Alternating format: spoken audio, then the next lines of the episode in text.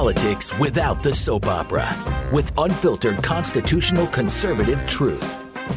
The Conservative Review with Daniel Horowitz.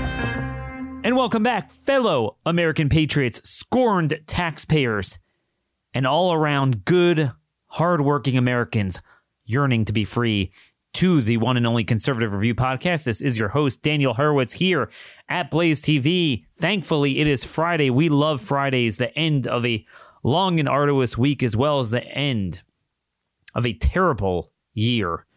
The year of tyranny, the year of suspension of civil liberties, the year of burning our democracy, our republic, our constitution, the year of anarchy and tyranny. What is it going to take for us to conjure up even a fraction of that fighting spirit, that yearning for liberty that our forefathers had during the American Revolution, to deal with a degree of anarchy and tyranny, a level of violating the social contract that is much deeper and more vast than anything King George ever did? What is it going to take? And today we're going to have a very special guest, a very special guest who embodies that spirit and the future of our republic without any exaggeration will lie in the hands of people like her and in numbers, how many like her? Now, I'm going to give a long and elaborate introduction to our guest before we bring her on.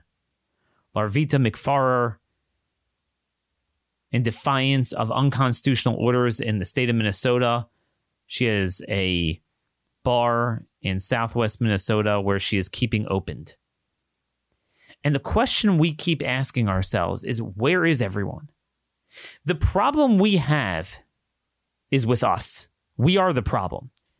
Because we have a country where 83% of the counties, even with the election fraud, voted for Trump. And whatever Trump is or isn't and stands for and doesn't stand for, the people voting for him certainly didn't stand for corona fascism. We have 31 states with Republican legislatures, 24 with trifecta control. But again, I want to be clear. When people are scared of their government with corona fascism. The schools, the private schools, the businesses, the churches walking around without a muzzle on your face. It's not the feds that are after you, and, and most often it's not even the states, it's the county government. And the question is, why do we not have 83%? Heck, I'll take 30% of the counties where Trump won, let's say, by a margin of 20 or more where we could live freely, where the elected officials and unelected officials in the county government reflect the values of the voters. That's all we ask for. And we can live freely. Why don't we have that? And the answer is because of us, because we're lazy, because we're scared, because we do not have that fighting spirit of the revolution. You see, in a functioning republic, you just say no. A democracy, any elected official gets in, could do anything to you. And the hallmark of a democracy over, let's say, a dysfunctional country, anarchy, is where the police force, and that would include the Department of Health, backed ultimately by the muscle of whatever law enforcement is in the area, sheriff of police, that line of communication seamlessly flows from the politically elected officials to the muscle of the police force. And that's ultimately what we're scared of. But what happens when you have governors and mayors and unelected board of health, you know, health department people in the state and county level that seize power and say constitutional rights don't matter? Much of it is not even done through a legislature or a county commission. It's done executively and you and, and we're suspending your rights.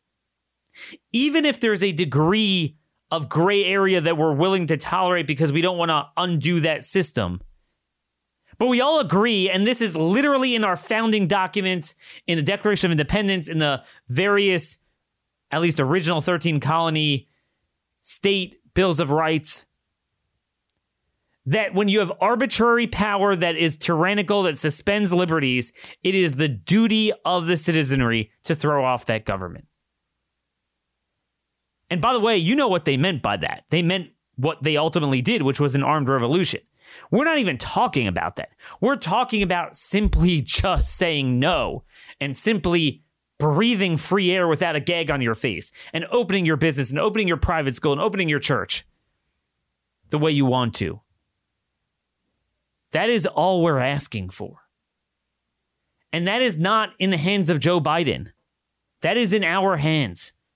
Because if we simply, as a community, in at least the areas where, you know, at least the areas where we have the majority of the people, just said no, this would fall apart.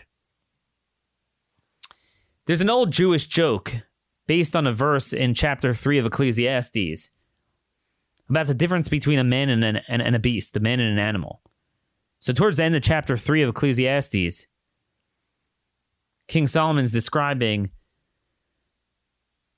the fallibility of man, the mortality of man.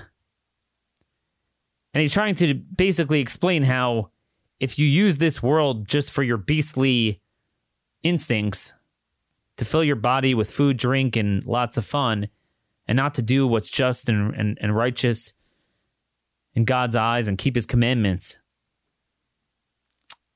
there's really no difference between you and an animal because you're you're all gonna maybe you live for a little bit longer, but very, for a relatively short period of time in the scheme of things, and you go back to the dirt. And you know, this verse 18, verse 19, I said to myself, this is because of uh, children of men, so that God should clarify for them, so that they may see that they are like beasts to themselves. For there's a happening for the children of men, and there's a happening for the beasts. And they have one happening, meaning they land in the same place. Like the death of this one is the death of that one and all have one spirit, and the superiority of man over beast is naught, for all is vanity. All go to one place, all come from the dust, and all return to the dust. Now, obviously, he's saying it with a degree of sarcasm um, because man has a lot of superiority in terms of his intellect and ability to accomplish things. But if you don't use the world for that, then yeah, I mean, you're you land in the same place. You came from dust, you go to dust.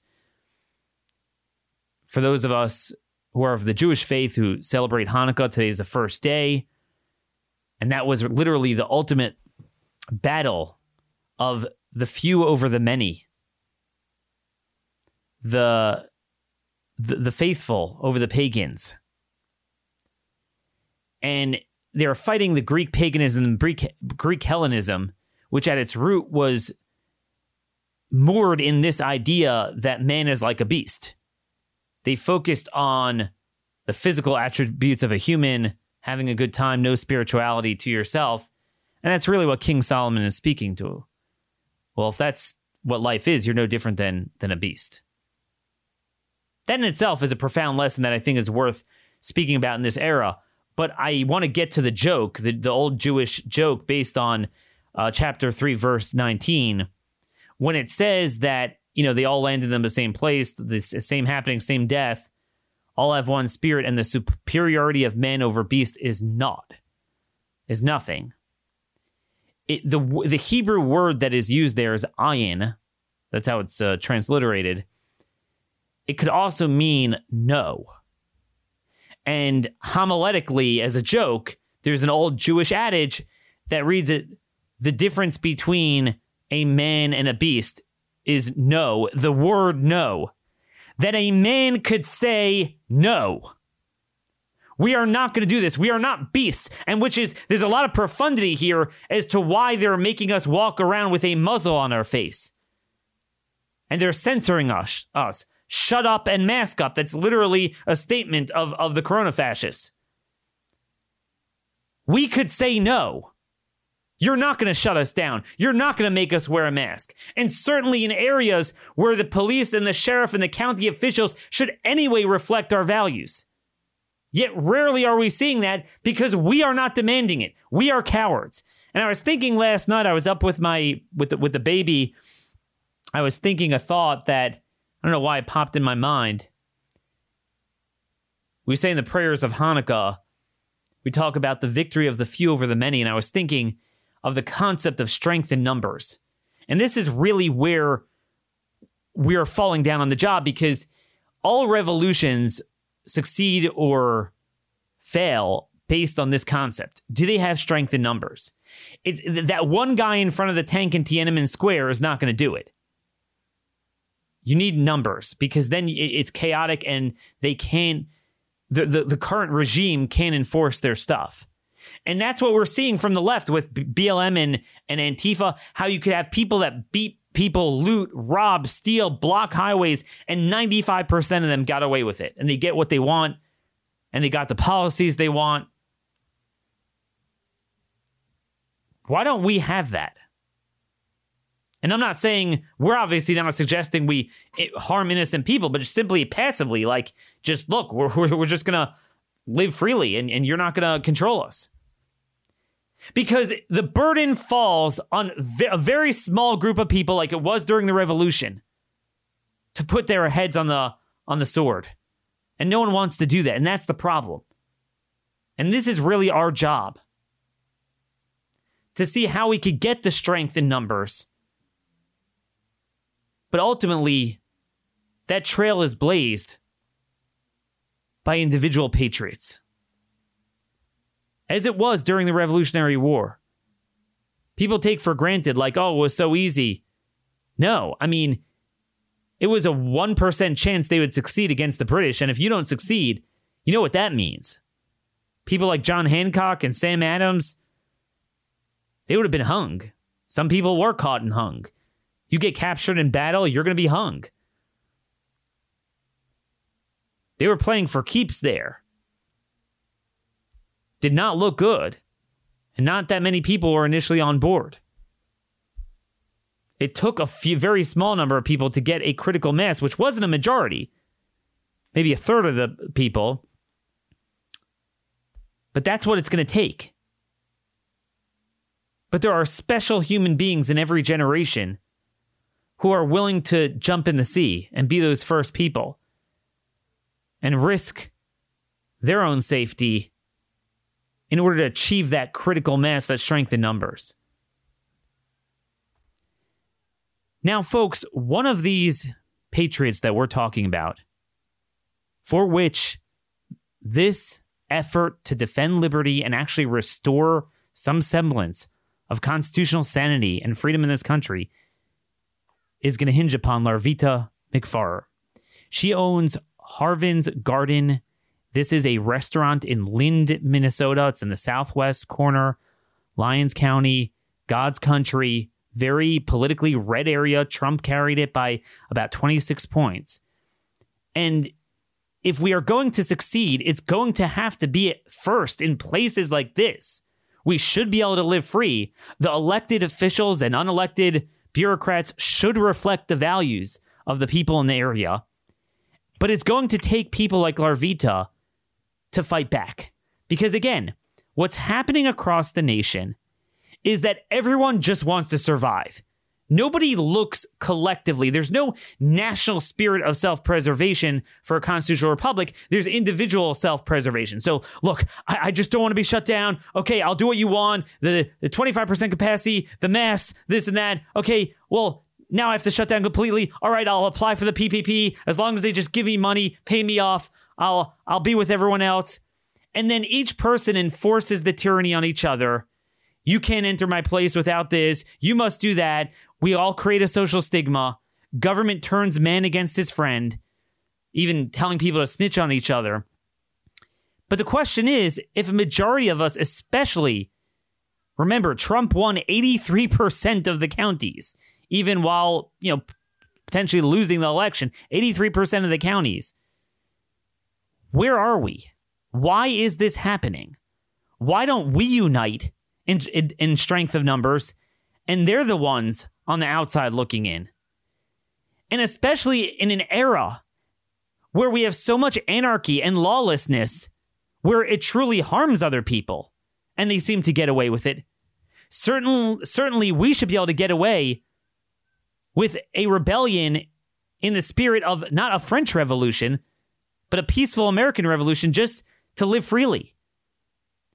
Larvita is really a microcosm of this fight across the country, but I think what's uh, special about her story, she stood up and said, Look, I have to earn a living. There's no evidence that restaurants are are contributing to the spread. We actually talked about this, a study done in Tennessee where the mayor covered up data showing there was no increased spread from them. And we actually have the emails from it. And this is likely true elsewhere in the country. There's no evidence. They're just picking on restaurants because it's an easy target. These are not the big, you know, McDonald's, Burger Kings that they're never going to go out of business. They're going to get their, their bailout money. The Amazons, the Walmarts, they're not going away. They're actually getting richer because government is tilting everyone away from small businesses all to their advantage. But a lot of people are scared. She wasn't scared. She stood up. She said, No mas. She said no. What distinguishes a man from an animal is that a person could say, No, you cannot do this to me. This violates human rights. This violates fundamental liberties. It violates the Minnesota State Constitution. And she fought. She had her license yanked by the local uh, Department of Health and the, the the Board of Licensing there in the southwest part of the state. She appealed it. She won. She got it back. And other people are following suit. I want to just say one more point before we bring on our guest. What's especially powerful in the state of Minnesota is that we are literally seeing a 500% increase in carjackings in Minneapolis. The, the, the anarchy in the Twin Cities area is worse than it's ever been. Murder is record high in both the Twin Cities. You have police that can't even recruit people. You have a scenario where they have to bring in police from outside just to keep order, and they're not really doing a good job of that. And yet, these elected officials are focused on people like Larvita, single moms struggling to earn a living and not asking for government handouts, but asking that government just stay out and not harm them and not shut them down.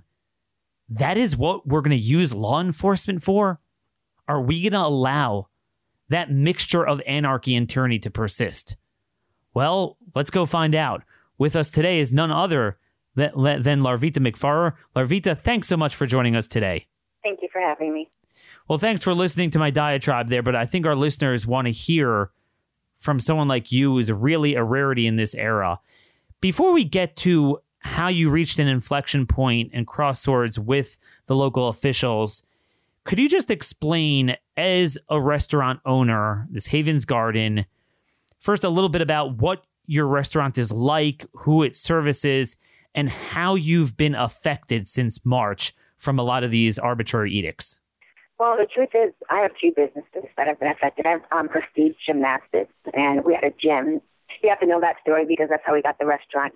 And so my goal and dream was to have a restaurant, a place where people could drop their kids off while they're doing gymnastics. They could go relax, have a good time, just come out and just be with other people and just enjoy good food. Um, so my restaurant is laid back. It's um, just a, I call it Haven's Garden because I wanted to feel like a safe haven for anyone to come. We do open mic and different things there, and game night with families, and um, just so people can have a place, an outlet where they can express themselves freely without you know censorship, without being afraid of speaking up, are on stage, you know, comedy, open mic, singing, dancing, whatever their talent is. They I just wanted them to have a place to express themselves. So um, yeah, that's what my restaurant is about. So it sounds like a very family oriented type of place. Um, you know, human beings getting together, uh, which is a natural instinct from human beings, and doing it in a safe way, in a way that is you know family oriented. And you also had uh, activities attached to it, the uh, gymnastics. So, how have you been affected financially since March? Well, I mean, they shut down both of my businesses. Um, so yeah, and we haven't been able to get a PPP loan and um, or anything like that. We did just receive a grant um, last month for fifteen hundred dollars. I don't really know what that's supposed to do when my mortgage is uh, um, fourteen hundred. You know, a month. For some people, that's not a lot, but for when you're not making an income, it's hard, and you have your other bills that you still have to pay. I still have to pay my taxes on the building. I still have to pay for propane. You know, everyone knows to run a business, you still have, even if you're not open, you still have bills that you have to pay. And so um, it was really hard for me and my girls. We went and took other jobs to try to make ends meet.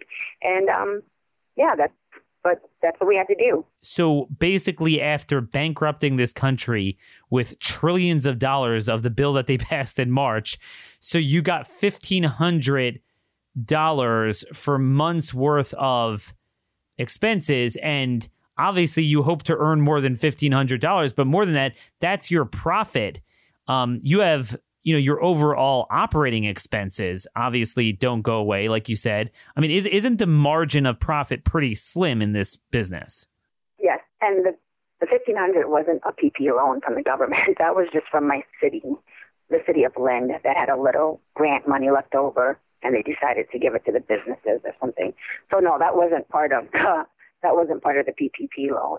Wow. Um, yeah. So after all that, someone like you, which is exactly who needs it, yeah. Um, you know, the airlines got hundreds of billions of dollars, and all these. Well, I guess when they say small business, it means the large small businesses seem to gobble it up. So you got nothing. Mm-hmm. Nothing. Nothing. Okay. Now, were you able to get unemployment benefits? Nothing. So okay, so you slipped through the cracks there. The small business owners don't matter. They they love welfare and then they love um, corporate welfare, but they will not pay reparations to people that they literally shut down in the first time in American history. Um, and when I say American history, it's not just since 1789 or 1776. It's literally since the settlement of the continent. We never had um, such edicts from from the local legislatures and things like that. So, you know, it, it opens up more in the summer, certainly not fully. Then you come to the fall, and Governor Tim Walz is back again with the shutdowns. What pushed you over the edge this time to say, look, I'm I'm I'm just going to stay opened? Um, his demands would just keep getting more outrageous. I mean, and I should say, we technically never closed down. We had opened up in March. We were part of a lawsuit suing the governor, Southwest Coast Dancers suing the governor when he did the first shutdown. And then we were open um, when he had shut down churches. We had said um, our facilities here for churches. Come and use it. It's free.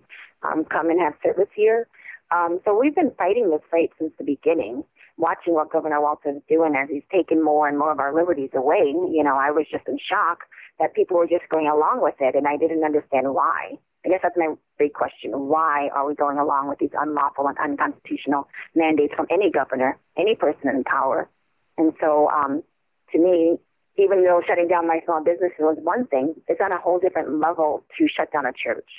And again, I was, I couldn't believe it. And so, me and my daughters, we talk, and we said we're we are not going to um, abide by these unlawful and unconstitutional mandates. I don't. Um, so we had decided to um, stay open. And um, you know, people ask, you know, why does my schedule look all different? It's because during the the summertime, um, me and my girls had to go take jobs elsewhere to try to make money so that we whoa, could. Whoa, wait, wait, back up. You and your girls. How old are your girls? My oldest is 21. She's a senior in college, and my other one's a junior in college. And my I have a 16 year old and a 14 year old.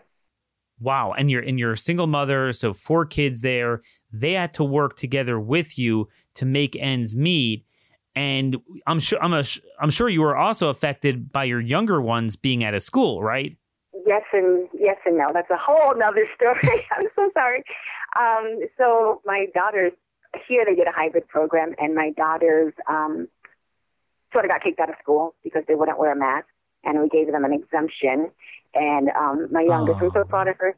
She tried to go back to school four times because we talk about the Constitution. We talk about what their rights are and how to stand up for each other. We, you know, our little saying is speak up for Yahweh God, ourselves, and others in a loving way. And so I said, Do you want to fight? Do you want to go to school? You have every right to be in school. And she said, Yes, Mom, I do. And so she tried to go back to school again.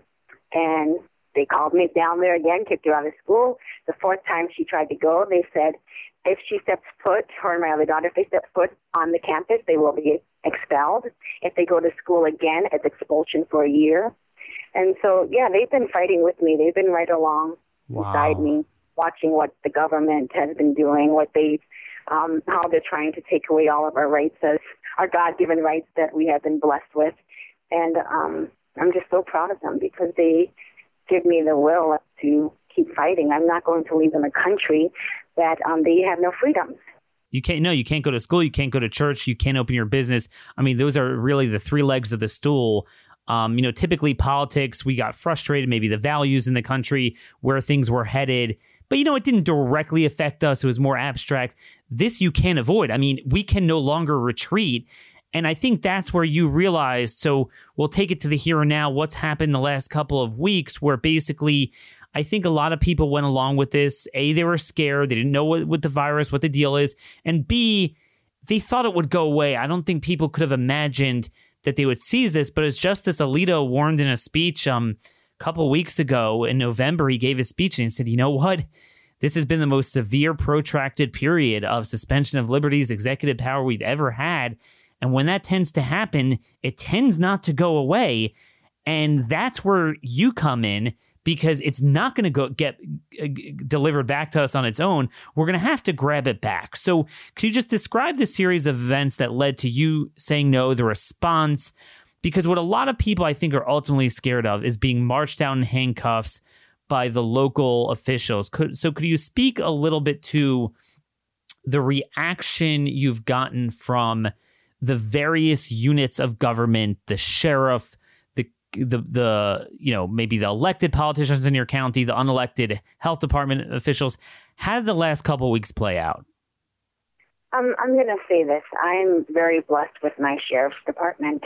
Um, I know their hands are tied because they're hearing it from both sides. So I feel guilty, you know. They're hearing sure. from my side of people saying, let them open up um, and leave her alone. And the other side saying, why aren't you arresting her? You know, get her out of here. Why, you know, she's a health risk. And, you know, I talked to my sheriff, and all I said is, you need to stand on the Constitution. You can't lose if you stand on the Constitution. Yes. And as of right now, that's what he's been doing. I mean, he comes out, he sends out a deputy because people will call in and complain. You know, they have a hotline, a number to call and um, turn people in, your neighbors in. And so they'll come out and just say they have to be out there because they have to investigate a complaint. But they're not rude. They're pretty nice. And um, I know they're just doing their job. So I'm torn, you know. But I just want them to stand on the Constitution. I can't get upset if they're doing what the Constitution says. Fine, okay. And so um, the people in the area, actually all over the state, all over the country, have been wonderful. They've been calling me, um, just saying we stand with you, we support you. And I have a couple people in um, a town over um, another small, another town that's like five minutes away from Lynd. Um, some of the people there are really liberal, and um, they're trying to destroy me and um, harass and all of that kind of thing. But wow, um, yeah, but the, the support, the outreach of the support, you know, from Action for Liberty, um, Jake, they have been so wonderful. They've just really taken me under their wing, and just the love of the patriots out there just uh, warms my heart. I just have no words for um, the support that I've received. I try to just ignore the other ones that are negative, um, but and just go off of people saying they're they'll stand they're standing with me and standing with my daughters. That just means the world to me. No, that that that that's terrific, and and I think there are groups of patriots, but what's the gaping hole is politicians. We don't hear anyone speaking for constituents like Larvita. We really don't. I mean, the Republicans have been very muted um, across the nation, with with you know certain exceptions. Uh, really speaking to these people. I mean, what are you going to do with people that don't want welfare? They don't even get it, aren't eligible for it. Um, they don't get compensated. And obviously, even with compensation, this is unconstitutional. There's got to be a point where the suspension of liberties, even if you could justify it for two, three weeks, you certainly can't justify it indefinitely. And this is, folks, is where we got to get with our sheriffs and we got to sit down with them and say, how dare you? You will not at a time when when criminals are being let out beyond belief everywhere across the board.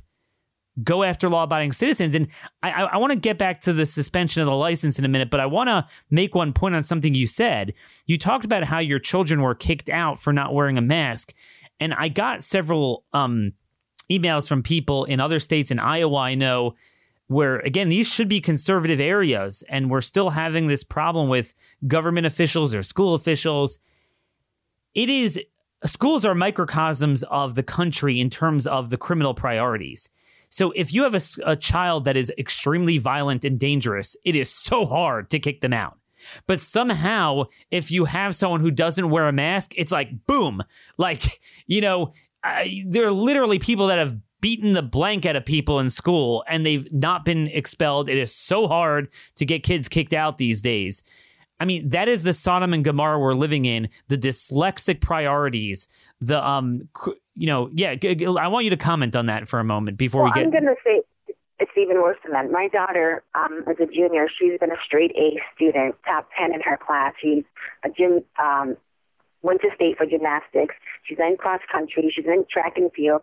Never been a problem. Never been an issue. We even follow the state mandate in Section 8A of the um, mandate itself. It says if you have an exemption, you are allowed to go to school without a mask on. Period. I follow, I even followed that rule, and they still got kicked out. And what I really didn't like is that they were teaching my daughters to lie to me because they have the exemption in the school. And when they called my daughter down to the office, they said to her, "You have three choices. One, you can wear a mask, or two, you can wear a face shield, or three, you can call your mom." And she chose to call me instead of disobeying me and disobeying what she stands on. And so I was very proud of her. And um, I don't understand how we are letting our schools and our government, you know, take over our children, take over our lives. That not that is not the role of the government. That is not the role of the schools. They're supposed to be there to support you, not to hinder you and put you down. They're supposed to be teaching our kids to stand up for each other, to do what's right. I'm sorry, I just don't understand. yeah, it, th- that's. I mean, look, education starts in the home, and and I and I think one of the ancillary benefits of all of this that I see, I mean, the businesses and churches, that's going to be a problem because you can't, you know, they can't be closed. But as far as the schools are concerned, there might be an ancillary benefit to this where a lot of people just say screw it with the public schools and and go on to um, alternatives, which is probably needed anyway, even before this. But I want to get to the licensing issue. So, could you describe when your license was yanked? Because this really is what this is what scares everyone. They're not scared of Joe Biden. They're not even so much scared of the state. What really affects business owners, they're terrified of the county or sometimes regional, depending on where you are, regional boards of health and the licensing. Could you describe what happened and how you wound up, at least so far, succeeding in getting your license back? Well, they had called before when they found out that I was staying open, that I was opening, and they had called to say that they if I opened, they were going to pull my license. And I just said, okay, well, I'm still opening. And so last Wednesday, they came down and he said, can I have your license? And we talked and he showed me what the, you know, what was going on. And I said, okay. So I went and got my license and I handed it to him. And, you know, he was very nice and he said, um, you know, he's sorry that he has to do it, but he has to go off what the state says. And I said, no, you're supposed to go off the Constitution. That's your job. You will, you're supposed to do what the Constitution says. I have violated no, none, none of the health department rules. I've done, I violated nothing. Um, and, but they took the license anyway. And I said, and that was it. That was last Wednesday. And so, um, yeah, that was pretty hard because then people really started hitting me with, oh, look, see, you know, they just like to talk and be mean sometimes, but that's okay. I'm sorry. So, so you were, so they yanked your license. Now, yeah. all the while, what did the customer base look like? Were you getting people coming in and supporting you? Yes, that's what's been so amazing. We've had people from all over the state coming in. We've had people from Marshall and our town come in and just really say they support me and um, come in and they sit down. Our, our, sometimes I like to talk, and so most of my customers that come in, you know, they come in and then we sit down and talk. I get no work done. Let's just say that. So then we um, have a conversation and then you know just have a good time talking. And um, so yeah, people have been coming in and just really glad that there's a place to come down and sit down and eat. And you know, so like life is normal again, you know, where it belongs and how it should be. Wow, that that that's terrific. And then now this again is what scares everyone. So how do I operate without a license? And this is why so many are giving in. But ultimately, you appealed the decision and you won. How did how did you win? Well, they had a, a board meeting, and at the board meeting, let me just say this: I, what happened is a lot of people. I don't know if this made the decision, but I know a lot of people who were supporting me were calling in yes. the board members, letting them know that what they did was unconstitutional, was wrong. And so um, they had a board meeting and they decided unanimously to um, rescind um, the suspension of the license for, for you know, Havens Garden, and that um, to me, I took it as a win. I take it as a win that they're going off the Constitution. I did nothing wrong. And so I take it as they're supporting me, supporting local businesses, and I'm just thankful that they made the right decision. So to me, it's a great win. So, two questions here and now. Are you still in? I, don't want to call it legal danger because it's not legal, but you know what I mean. Are you still in danger from uh, the political edicts uh, looming over your head? And and connected to that, are other patriots emboldened to actually um, have the audacity to live and breathe and earn a living based on what you have done? Yes, I'm going to say something that's I don't know if you know this that that happened the same day, December 9th. So before the health department came, the um, health, Southwest Health and Human Services, excuse me, um, the State Department came at like 11 o'clock, and they gave me a cease and desist order. So they said that I had to close my business for 72 hours and that um, they put a sign up on my when my door stating that I could not have service and I could not be open. And I said, okay, thank you. We still will be open. Um, I'm not going to abide by your unconstitutional. I'm, I'm not going to. I'm not going to stand by it. Um, and so um, that that same day, at about 1:30, the Southwest Health and Human Services came down and reinstated my license. So I don't know, you know, what they're playing or what's going on. Sure. But um, yeah, and I'm sorry. What was your other question? No. So so then connected to that is. You know, we talk about strength in numbers, and, and this cannot fall on the backs of a very small group of people like you. There has to be more people doing this if this is going to succeed. Are you seeing other people with similar businesses or maybe even you know not restaurants but other type of businesses um, that are following in your footsteps yes there's a lot going on in the background that people are not seeing businesses are getting together and they're talking and we are there's going to be a mass opening up pretty soon um, i'm just not at liberty to say when sure. right now but there are a lot of businesses that are willing to stand for, on the Constitution, stand and take their rights back. And um, I don't know if you heard of uh, Jane. There's another lady, Jane Moss. She opened up her business. I was so proud of her. Um, but there's other businesses that are willing to take a stand and um, that are fighting. And there's um, yeah, a huge group that's going to be opening. Um, actually in two phases. They're going to do where they, you know, our governor called us rocks and cows out in the rural areas. They're going to open up first, and then um, up in the cities, they will open up like a couple days afterwards. That that's what needs to happen, and, and it needs to start in the places where the sheriffs are more God fearing and exactly. abide by the Constitution. Remember, if you're an executive official, especially a sheriff, you make an oath to the Constitution. It's not just the president, it is every state and local official. You swear an oath to the state Constitution and the federal Constitution. Um, unfortunately, I don't have it in front of me, but and uh, you seem like the type to know it. But if not, look it up. The, the, the Minnesota Declaration of Rights, the Article One of the Minnesota Constitution is very clear about how situations like this are governed. There are no emergency exceptions to those fundamental rights. And I carry mine so. yeah, yep. No, it is something to brush up on because people forget a lot of these states have very good constitutions that are often ignored. And I'm sure the governor has never bothered to read it before exercising this power. So, you know, this is really where the power comes from. Um, and and yeah, I mean, you guys, I think, could read between the lines. Given the censorship on Facebook, it's very hard to organize um, pushback like this because it's kind of a no-fly zone. But what I think people need to understand without having the the specifics is you got to flood your local officials. Stop focusing just on Biden and this and that. all the power we're learning is really locally. You get in with the school board, the health department there, the sheriff, obviously the county commission, county executives, and and really the local prosecutor as well. And we say, look, you know, prosecute the bad guys, not the good guys, and enforce the law laws that are constitutional. Um, and certainly not not edicts that aren't even laws. They're just you know executive whims, uh, tweets, uh, press exactly. conferences. You know that certainly that is that is the spirit of the American Revolution, not the French Revolution. This is what it's all about. Uh, I, we have a strong base of listenership in Iowa.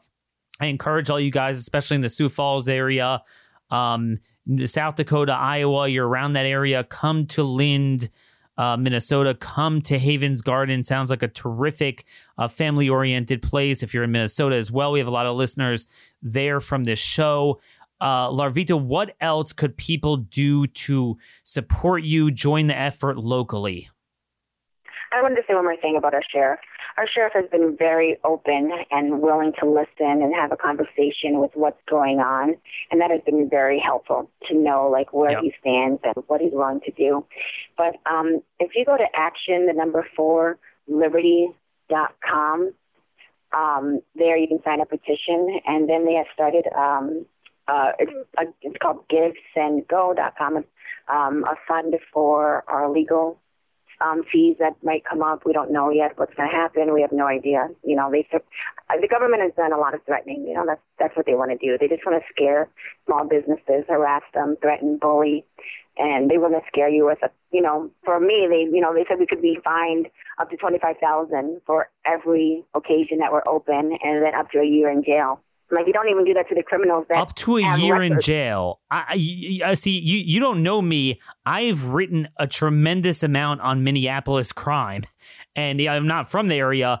Um, but we have a pretty good one of our Facebook fan organizers is from the area, has helped me a lot on that, and it is shocking the number of repeat violent offenders that do not get jail time, particularly now. Obviously, we saw mass rioting, blocking of I 35, burning down police stations with impunity. None of them, I mean, less than 1% of the people involved in all that activity got arrested. And somehow they find their moxie. And again, I mean, a lot of the rural sheriffs, the smaller town sheriffs are good, but they need to be reminded you will not, at a time when violent criminals are harming people and they get away with it and escape justice, you will not put handcuffs on people literally doing nothing but opening their business. Uh, you know, th- this is, you know, if we're going to have anarchy in Afghanistan, you're not going to somehow have China and North Korea on law abiding business owners. We're not going to have this dual justice system where business owners get North Korea and people that have a particular agenda in pursuit of that agenda are able to harm, maim, loot, rob, steal, burn um, at, with impunity. That is not going to happen. Again, actionforliberty.com. What was the other website you said? The funding? GiveSendGo.com to support the legal defense. Again, this is not someone with a ton of money that could just fight this all on their own you and I have an obligation to support this because this is not about Harvin's uh, Haven's Garden. This is about every business, private school, church, our, our our bodily integrity, our face, our nose, our every. I mean, this is this is just getting started. They have already announced even after a vaccine, they're going to continue all of this stuff. So this will not end unless there are people like Larvita. But people like Larvita can't do this if it doesn't spawn um, a greater uh, a greater movement. You know, I'm just going to say this, Larvita. In my personal faith, we celebrate this week the the holiday of Hanukkah and it was ultimately the the victory of the few over the many.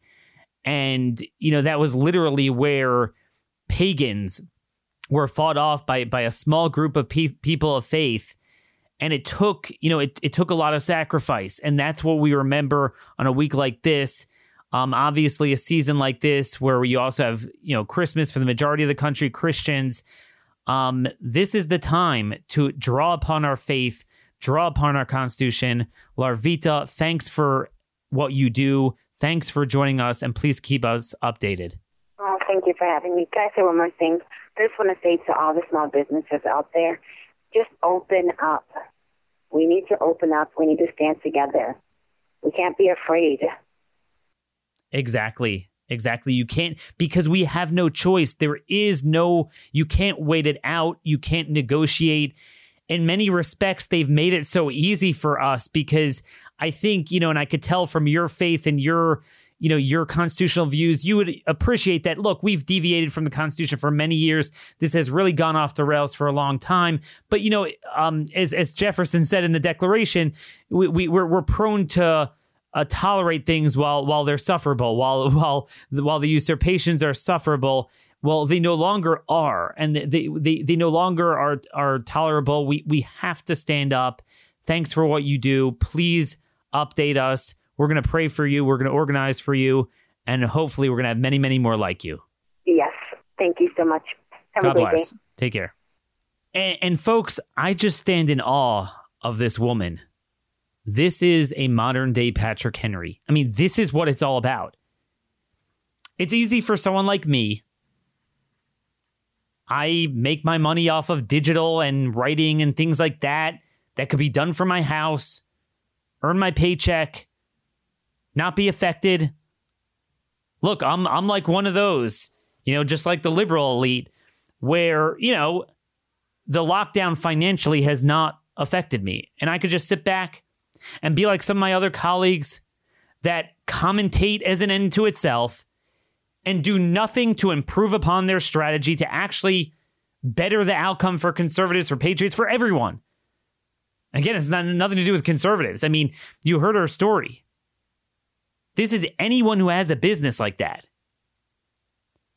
I just stand in awe of someone who is a single mother, four kids, stands up for them not to be forced them them to have diapers on their face for seven hours in school. Has a beautiful family oriented type of restaurant.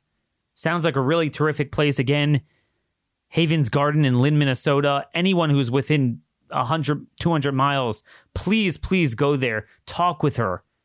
Um, this this conversation is where the fault line in America is. It's not even so much with the Biden and this stuff and the election.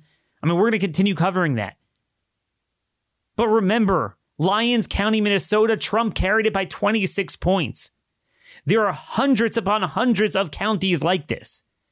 Now, it seems like so far she has a little better outcome because thankfully the sheriff is better. The situation, it's not like Minneapolis and the big cities, but still, it's not like she's like skating away. She is in grave legal danger.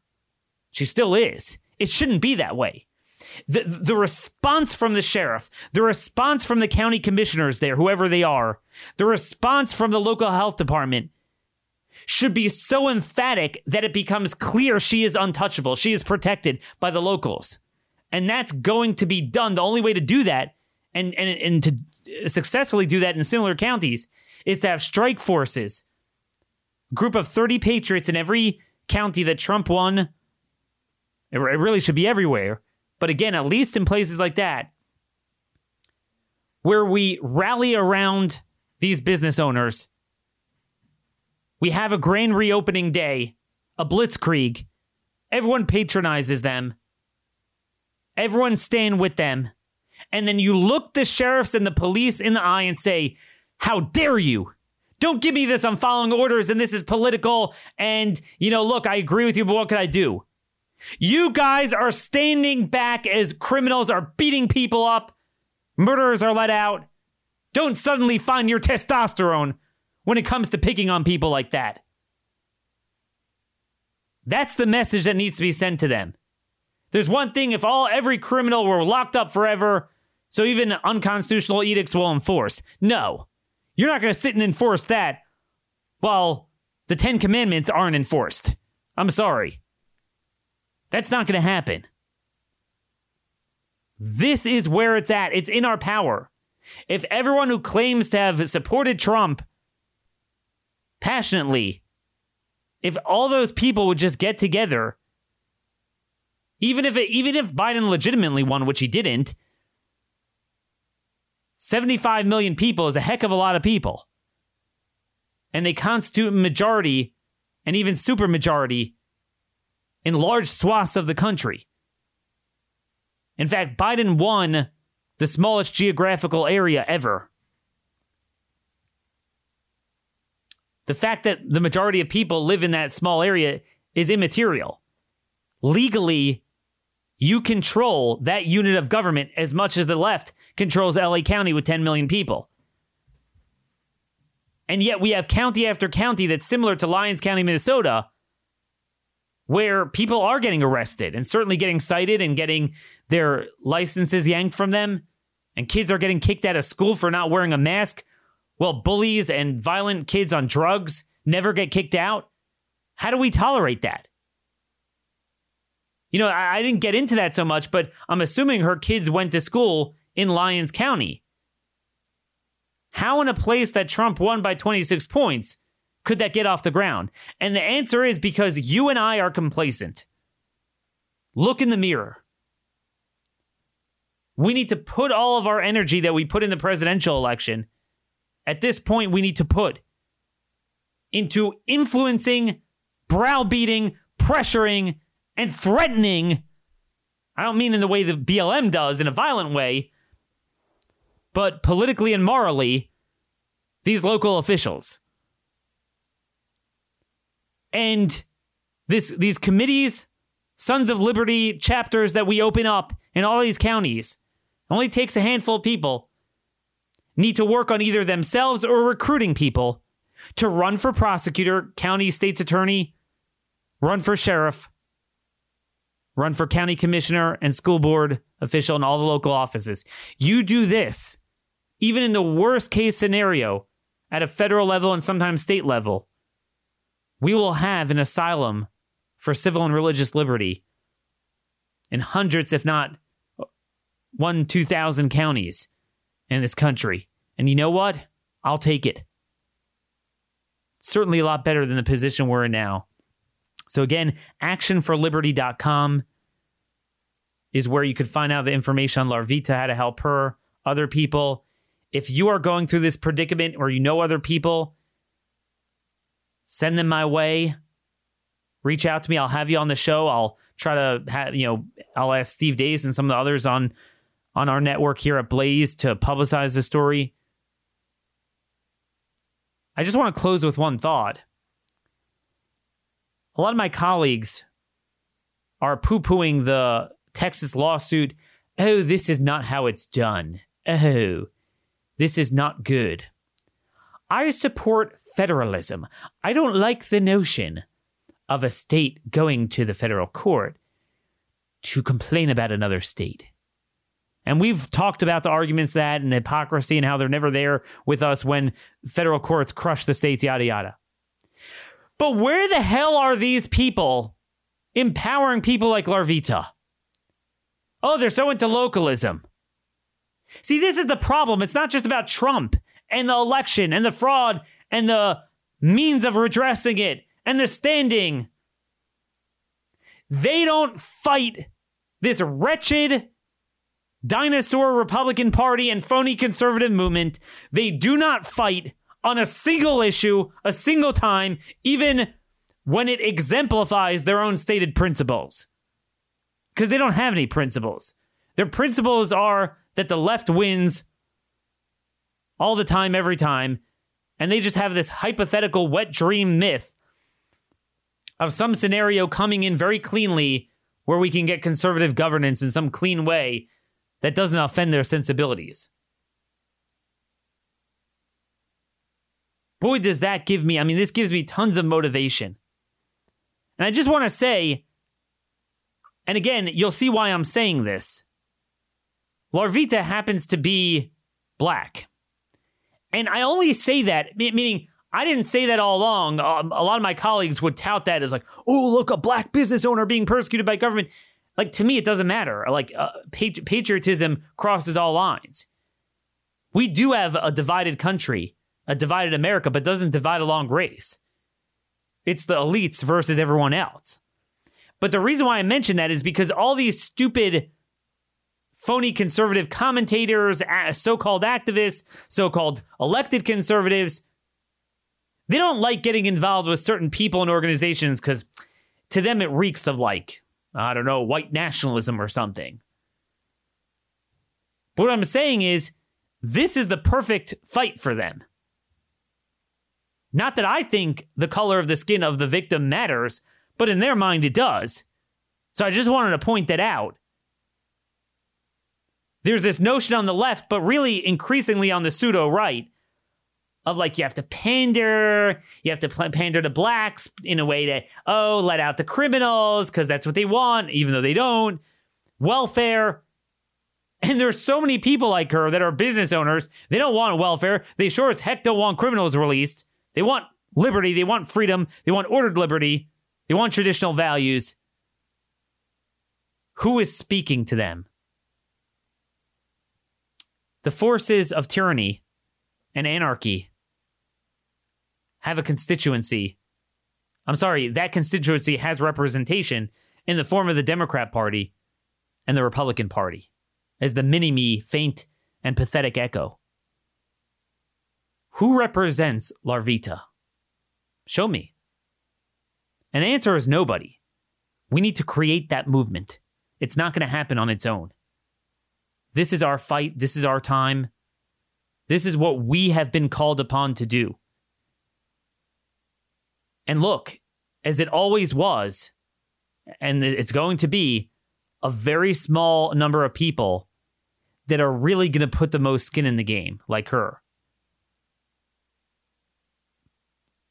All it takes is people like us that don't personally necessarily have that much skin in the game and aren't at risk to take a little bit of time to organize, to patronize them, go to those businesses, be there when the cops show up or the board of officials show up to shout them down, to stand around those people, to organize for their legal defense, to organize at a political level, at a media level, at a data level, to push back against the county officials.